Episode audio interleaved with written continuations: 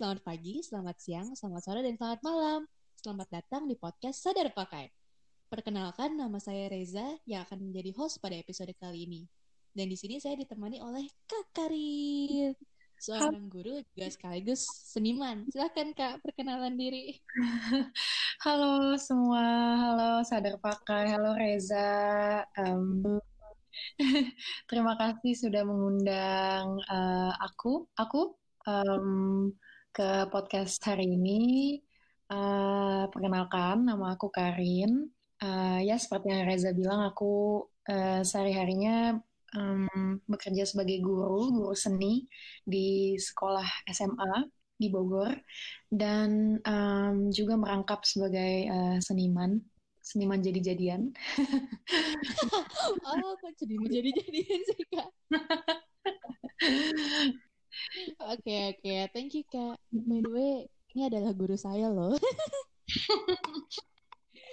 Iya, jadi untuk pada episode kali ini kita pengen ngobrol-ngobrol nih soal gimana sih rasanya thrift gitu. Kan sebenarnya Kak Karin ini juga seneng banget thrift nih, bener nggak Kak? Betul, betul. Yes, thrifting. Tapi seperti yang kita tahu dan mungkin orang-orang lain tahu, kamu tahu, uh, thrifting tuh masih meskipun lagi booming masih suka dianggap sebelah mata nih sama hmm. banyak orang. Kayak ngapain sih beli second hand? Kan banyak yang baru dan murah. Hmm. gitu. Tapi kita juga tahu karena lagi nge-booming ini berarti ada banyak orang yang menikmati kan soal thrifting ini. Nah, hmm. nah kalau kak Karin sendiri gimana nih? Uh, kayak habit kakak belanja pakaian terus kayak style dan pakaian yang kak Karin sering pakai tiap hari tuh boleh diceritain nggak okay. um, habit aku berpakaian ya. Uh, hmm, sehari-hari sebenarnya um, aku lumayan um, tersanjung sih pas Reza minta aku buat uh, gabung di podcast ini karena aku nggak consider diri aku sendiri um, stylish atau um, um, apa ya terlalu perhatian sama sama fashion atau baju-baju yang aku pakai. Tapi memang aku um, I guess aku punya tanda kutip filosofi sendiri sih ke ke habit belanja atau berpakaian sehari-hari. Yaitu kalau aku sebenarnya setiap kali aku melihat baju atau uh, pakaian itu aku mikirin umur pakaian tersebut gitu atau cerita di balik um, pakaian itu gitu. Maksudnya adalah um, ini semua terinspirasi sebenarnya dari mama aku. Oh, menarik. Jadi kayak hmm. dari kecil dong Kak berarti. Iya, jadi uh, mamaku tuh dari dari aku kecil selalu uh, nawarin aku baju-baju lamanya dia mau pakai ini enggak mau uh, mau ambil ini enggak sebelum mama sumbangin dan lain-lain. Terus aku jadi ngelihat um, koleksi pakaian mama aku kan.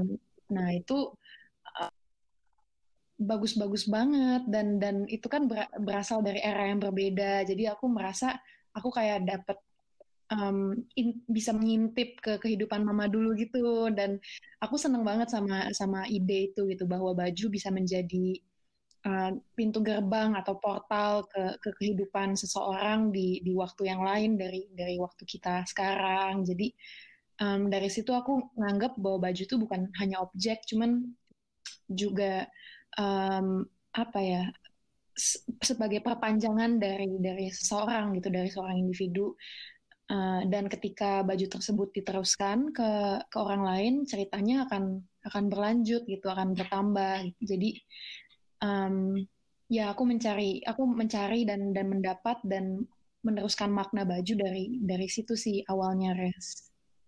Oh menarik banget kak. Kalau aku jujur kayak aku juga jadi kakarin gitu sih aku bahkan kayak pakai baju aku gitu atau pakai baju papaku pokoknya yes. satu rumah tuh kadang-kadang udah ini baju siapa sih gitu.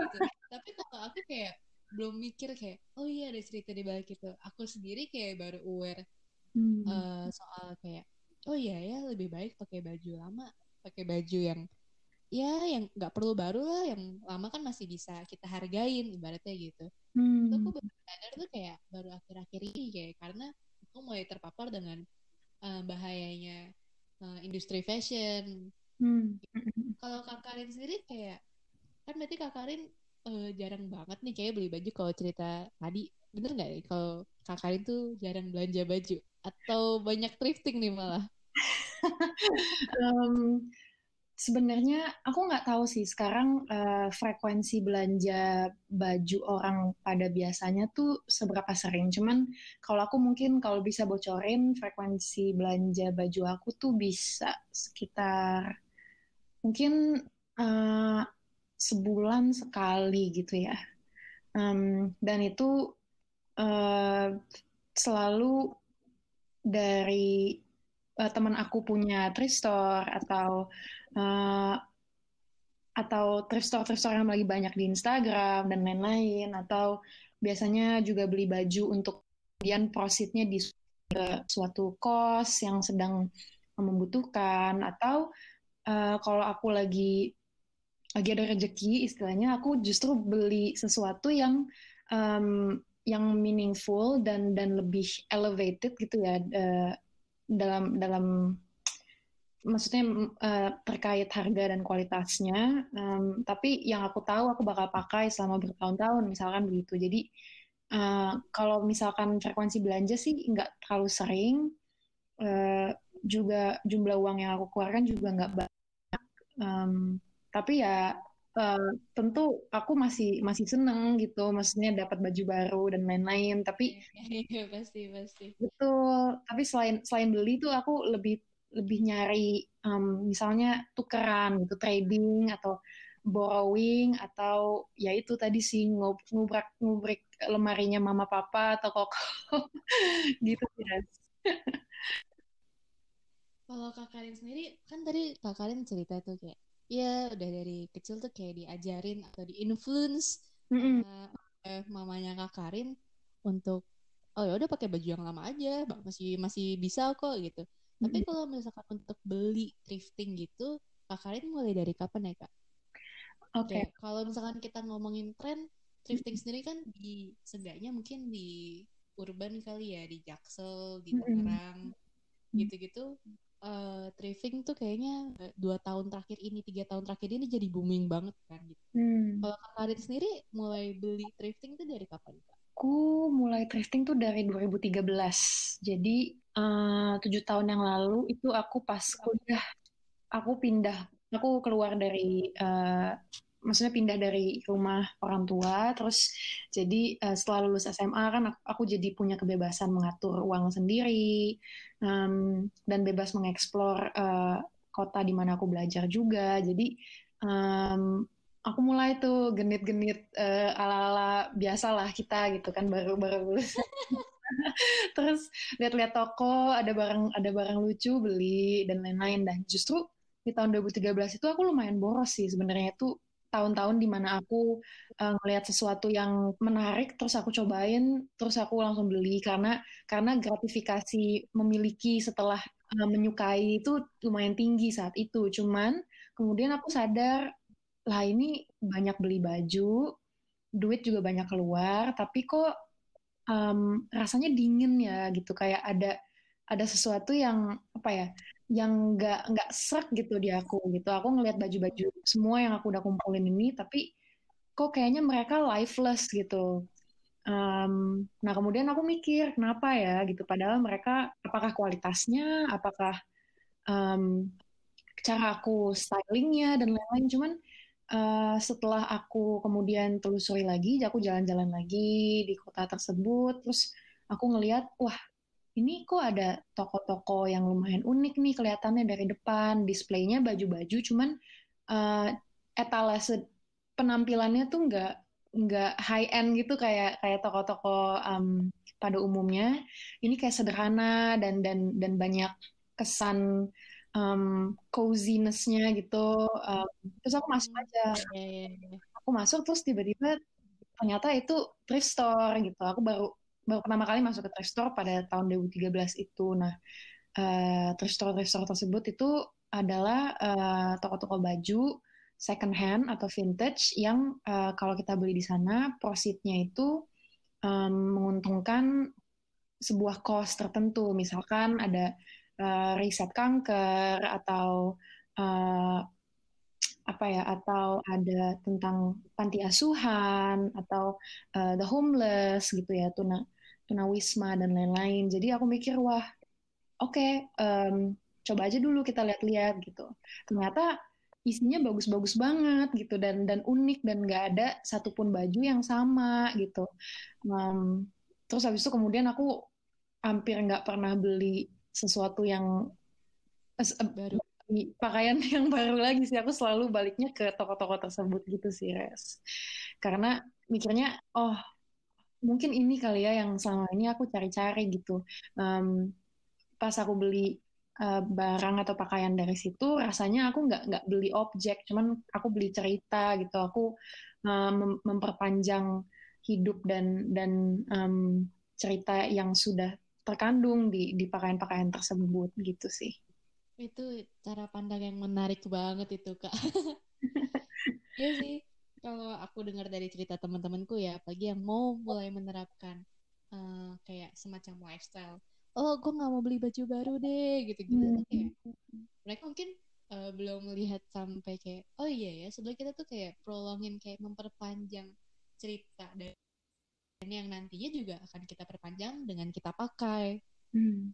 gitu kan mungkin yep. Ya. kalau sekarang uh, apalagi tentang uh, temanya disadar pakai sendiri itu kan yang kita angkat adalah oh kerusakan lingkungan terus uh, labor uh, para pekerja buruh hmm. yang membuat uh, pakaian membuat fabric hmm. uh, pakaian-pakaian underpaid terus uh, hmm. kualitas kerja eh, kualitas uh, keamanan kerjanya sangat tidak terjaga gitu-gitu ya hmm. jadi mungkin kalau dari teman-temanku sendiri cara pandangnya masih oh ya ini gue beli thrifting tuh supaya hebohnya itu untuk menyelamatkan dunia nggak juga sih tapi lebih kayak uh, easing uh, problem-problem uh, masalah-masalah yang terjadi karena adanya industri fashion. Lebih tepatnya mungkin uh, kalau baca di artikel atau dokumenter adalah fast fashion fashion cepat. Mm-hmm. itu menarik sih kak cara pandang mm-hmm. kak Karin. Kan kalau nggak salah kak Karin ini juga kayak uh, lumayan aktif atau juga tergerak di bidang aktivisme lingkungan gitu kan ya kak? Iya betul. Nah berarti kita berdua tahu kan bahwa industri fashion itu adalah industri nomor dua uh, perusak bumi. Eh bukan perusak bumi siapa ya uh, judulnya? uh, pokoknya yang memberikan polusi, betul, polusi ya. air, polusi udara, polusi apa pun di dunia nomor ya. dua. Kalau misalkan aku nggak tahu, kalau aku dari SD gitu aku tahu bahwa oh ya uh, oil itu adalah uh, penyebab polusi di dunia nomor satu gitu tapi mm -hmm. itu kenapa nomor dua nggak pernah dibahas ya kak menurut kakak fashion ini Iya, itu pertanyaan yang menarik sih, Res. Um, um, aku juga nggak gitu tahu sebenarnya jawabannya uh, kenapa uh, industri tertentu itu dibuat lebih apa ya, lebih tanda kutip jahat dari industri lainnya Padahal sebenarnya kontribusinya ya um, sama sih gitu kan ya kayak um, kayak emisi karbon atau polusi air dan lain-lain. Uh, mungkin menurut aku ya, tapi ini uh, cuman asumsi dan dan pengetahuan aku aja. Cuman mungkin uh, balik lagi ke ke perspektif uh, semua orang sih uh, dan dan kenyamanan mereka dengan lifestyle mereka sehari-hari gitu. Hmm, mungkin mereka mungkin kebanyakan dari kita juga nganggapnya bahwa um, apa ya berpakaian atau lifestyle shopping dan lain-lain uh, itu kita nggak nggak nggak lihat aja gitu um, dampaknya nggak nggak kelihatan dan jarang diekspos nggak nggak sejak nggak sesering um, industri energi gitu ya seperti yang tadi Reza udah um, angkat gitu. Tapi yang baik adalah sekarang justru karena kita udah sangat-sangat connected melalui uh, digital means gitu. Jadi uh, kita jadi tahu gitu fakta-fakta ini. Kita jadi bisa ngobrol soal ini juga hari ini dan benar-benar um, baik sekali sih kita semua jadi lebih bisa aware sama um, satu isu secara menyeluruh gitu. Jadi ketika perubahan itu uh, akan terjadi, perubahan itu akan terjadi dari berbagai sektor. Jadi kemudian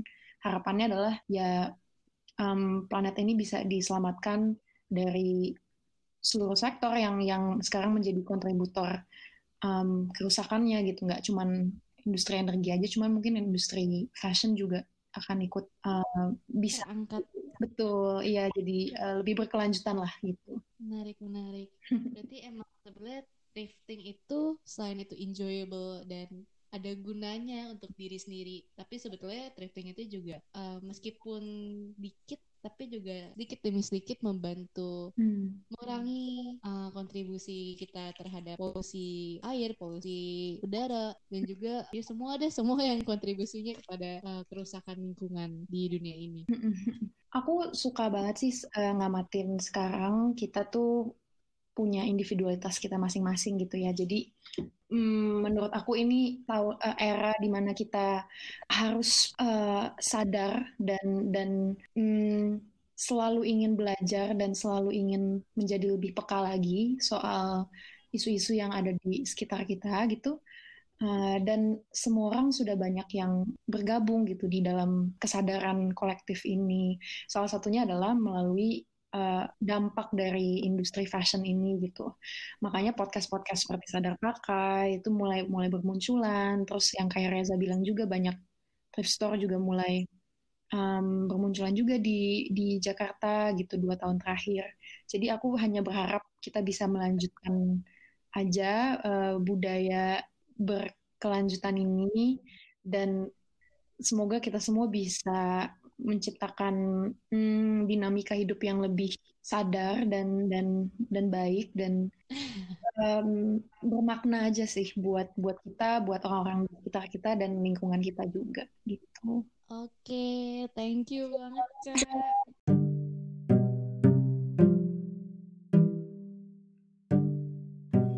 Terima kasih sudah mau menerima dan mendengarkan saya sampai akhir. Semoga saya tidak membuat kamu bosan ya. Gimana? Apakah kamu tertarik dengan bahasan barusan? Apa kamu mau belajar dan bergerak bersama-sama kami? Yuk, belajar bareng soal fashion lambat dan sadari asal-usul dan akhir bajumu.